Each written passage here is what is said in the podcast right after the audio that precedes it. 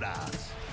Hallo en uh, welkom bij Paddock Praat, de podcast van Formule 1 Magazine. Wij zitten hier in misschien wel de grootste podcaststudio ooit. We zitten in het Hard Rock Stadium, een uh, stadion waar zo, wat zou er hierin kunnen? 80, 70, 70 80.000 mensen. Ja, zoiets. Zoveel mensen kunnen er wel in. Um, de Grand Prix van Miami is verreden en uh, we weten het toch weer een nou, laten we mogen wel zeggen, een glorieuze overwinning van Max Verstappen. Dat kunnen we toch niet anders, uh, anders stellen, hè André? Nee, uh, als je het weekend zo moeilijk begint, hè, bijna nauwelijks rijdt in de eerste twee trainingssessies. En dan ja, die, die, die, die race uittrekt en dan ook nog op de manier waarop hij dat doet. Heel, heel cool, heel berekenend. En eigenlijk die, die race verder foutloos uitrijdt bijzonder, bijzonder, bijzonder knap gedaan. Het is vooral, de, de, zei het zelf ook, de winst was, uh, heeft hij in de openingsfase eigenlijk min of meer gepakt. Hè? Bij de start pakte hij Carlos Sainz al. Die kwam iets moeilijker van zijn plek dan uh, Verstappen zelf. En in bocht 1 was dat, uh, die klus was geklaard. En ja, niet veel, heel veel later. Leclerc had last van slijtage. Hè? Ja. Ja, ja, het was wel, eigenlijk wel opvallend. Want iedereen had verwacht dat, dat Ferrari op de, de mediumband waar ze mee waren gestart. En, en Verstappen ook dat ze daar sneller op zouden zijn. Maar dat was dus, uh, was, was dus niet het geval.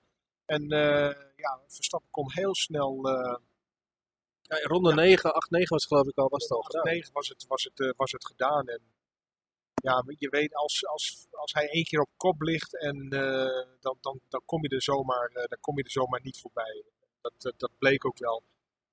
op, op de hardere band in het tweede gedeelte van de race was, was Leclerc denk ik minimaal gelijkwaardig aan uh, Verstappen ook qua snelheid. Maar ja.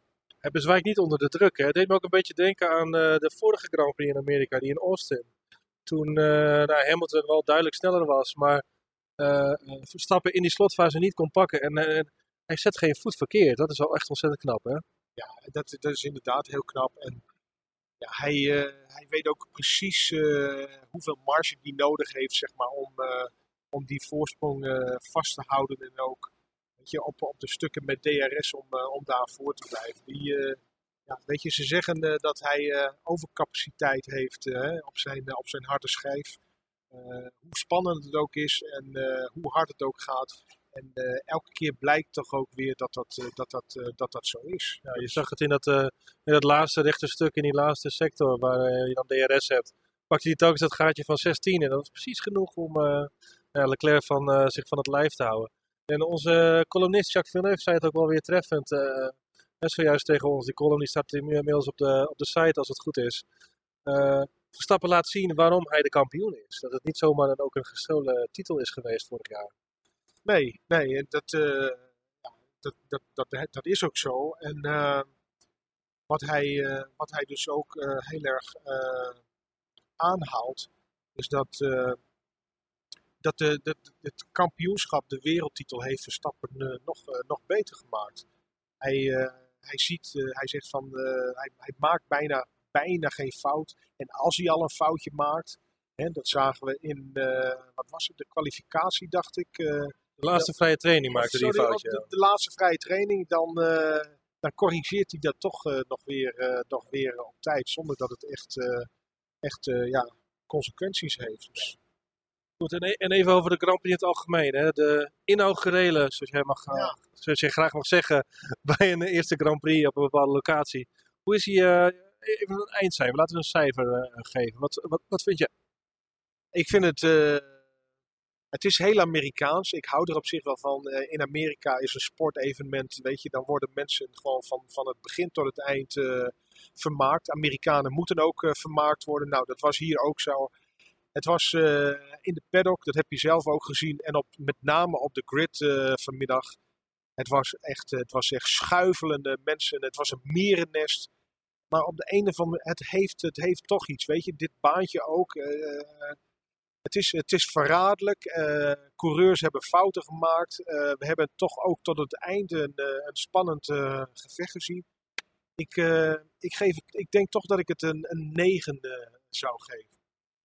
Dus dat laat nog wel ruimte voor verbetering, eh, uiteraard. Ja, en dan met name eh, denk ik eh, voor, het, eh, voor het circuit. Hè. De rijders die klaagden daar ook over. Over die, die, die, zoals wij dat dan noemen, die Baku, die Baku-sectie. Die, die, die, die, die smalle passage.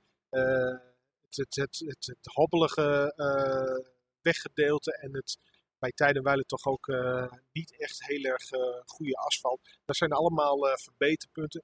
En als we dat voor elkaar kunnen krijgen met deze entourage en...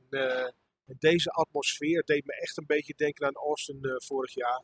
Ja, dan, dan, dan, dan zetten ze een Grand Prix neer zoals Liberty Media, de commerciële rechtenhouder, die, die graag ziet. Dit is denk ik wat zij altijd voor ogen hebben gehad eh, toen ze de rechten kochten. Dat denk ik ook, ja. En eh, ik, ik ga ervan uit dat, eh, dat, dat verwacht iedereen eigenlijk ook, dat Las Vegas volgend jaar, weet je, dat wordt net zo'n eh, zo'n spektakelstuk. Net zo warm, alleen dan ietsje droger natuurlijk, want het is, dat ligt in de woestijn. Maar wat je zei, in de paddock, het was, je keek links, daar liep Serena Williams liep langs. Even later zagen we Michael Jordan, is Royal Ernest nog voorbij schuifelen. Ja, dat was toch een gekke gewaarwording. Hoeveel sterren er zich hier eh, hebben laten zien, zeg maar. Dat, eh, heb je dat vaker zo, zo meegemaakt? Ik heb eh, in Monaco ook wel eens veel, veel sterren meegemaakt. En ook met, met die Oceans 11 of 12, ik weet niet meer precies welke film.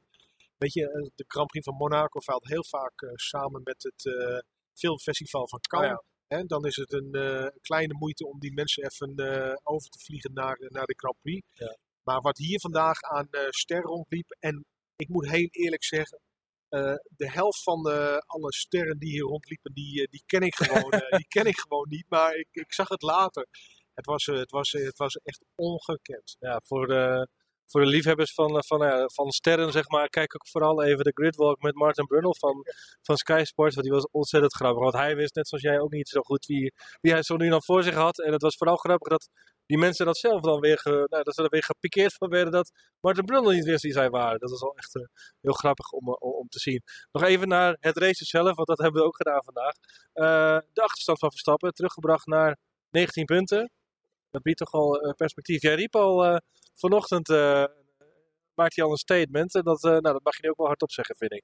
Ja, ik, denk dat, ik denk dat Max Verstappen voor, voordat we, zeg maar na Hongarije, als de zomerstop er is, dan denk ik dat eh, Max Verstappen gewoon, eh, ik denk dat hij dan weer aan de leiding gaat eh, van het kampioenschap. En ik, ik zie ook, ik, ik zie, ik, zie echt niet in wie hem, wie hem dit jaar moet stoppen. Die auto is goed, die auto wordt alleen maar beter. Hij is, hij rijdt, hij rijdt echt, hij rijdt echt foutloos. En ik denk dat Leclerc gewoon nog, tussen aanhalingstekens, niet het niveau van, eh, van Verstappen heeft. Nee, dat, dan zal hij toch echt een fundamentele betere auto nodig hebben. En Binotto zei ook al, hè, de Ferrari teambaas, het lijkt erop dat Red Bull de auto beter heeft doorontwikkeld dan wij eh, tot nu toe. En hij voorspelde al updates voor Barcelona, dus dat is nog even afwachten. Maar ook even gezien de sterke punten van Ferrari, zou je zeggen dat ze bijvoorbeeld in Monaco dan wel weer de betere zouden moeten kunnen zijn. Ja, daar, eh, dat, dat, dat zou je inderdaad verwachten. De vermogen is daar niet, eh, niet alles bepalend. Maar goed, aan de andere kant, eh, Red Bull is traditioneel heel erg goed in, in, in Monaco. Volgens de oude formule, hè, dat wel. volgens de oude formule, ja. Maar goed, deze auto is ook, deze auto is ook gewoon goed. Dit is ook, dit is ook een kampioens, een potentiële kampioensauto. Zeer potent dingetje. Ja. En de coureur is, is, is ook nog bepalender eh, in, in Monaco. En eh, ik denk toch echt dat, eh, dat Max Verstappen, eh, dat heeft hij vorig jaar ook wel laten zien. In dat, ja, het hele jaar zwaar onder druk gestaan.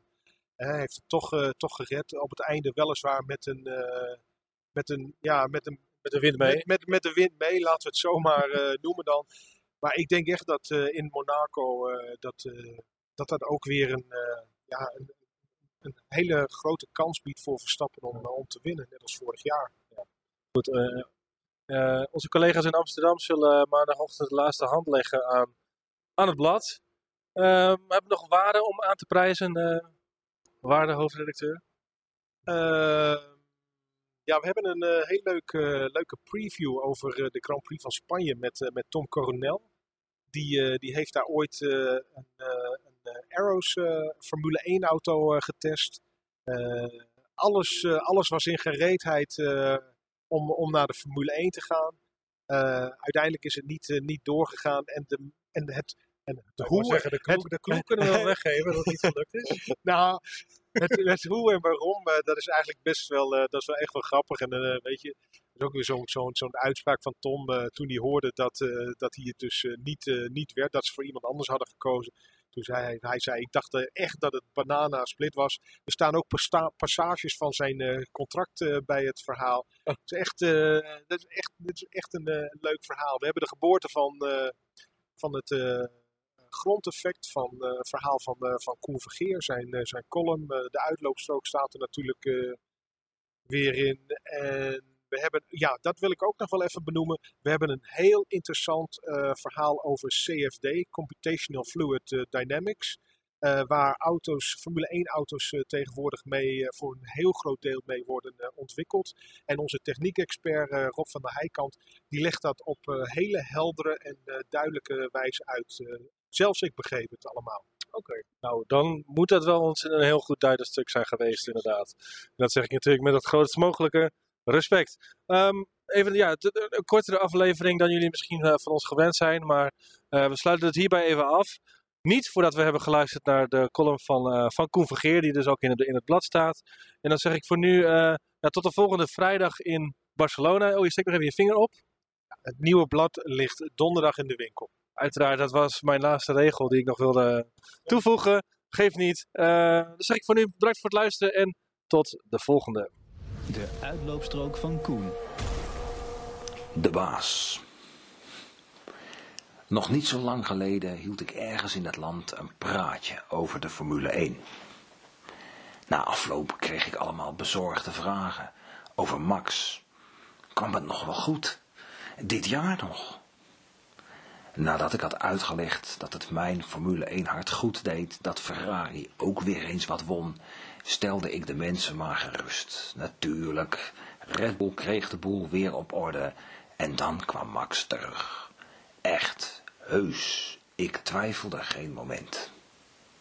Echt niet. Hoe dan ook, na Imola had ik het gevoel al en nu na Miami durf ik hem wel aan. Die tweede wereldtitel is in aantocht.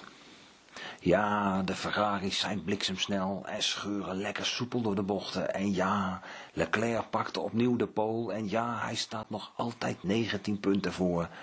Maar zolang de Red Bull op de lange rechte stukken meer dan 10 km per uur sneller gaat, soeft Max zijn tegenspeler eenvoudig voorbij. Zelfs na een volkomen mislukte vrijdag en een lastige kwalificatie was Max op zondag de baas in Florida. In de stijl van een kampioen. Eerst geduldig afwachten om vervolgens kordaat toe te slaan en de race in handen te nemen. Ook na de safety car had hij alles onder controle. Het zou me niets verbazen als hij Leclerc expres even in de waan heeft gelaten dat er nog wat te halen viel. De Ferrari-held reed zich werkelijk het snot voor ogen, met alle risico's van doen. Tot tweemaal toe stuiterde hij bijna die malle chicane uit. En uiteindelijk kwam hij er gewoon niet langs. Ik weet het, de Formule 1 is nooit een gelopen koers. Het is nooit een eitje. Er zijn nog bijna 500 punten te verdienen. Maar na de valse start in Bahrein in Australië staat er op Max momenteel geen maat. Perlpraat.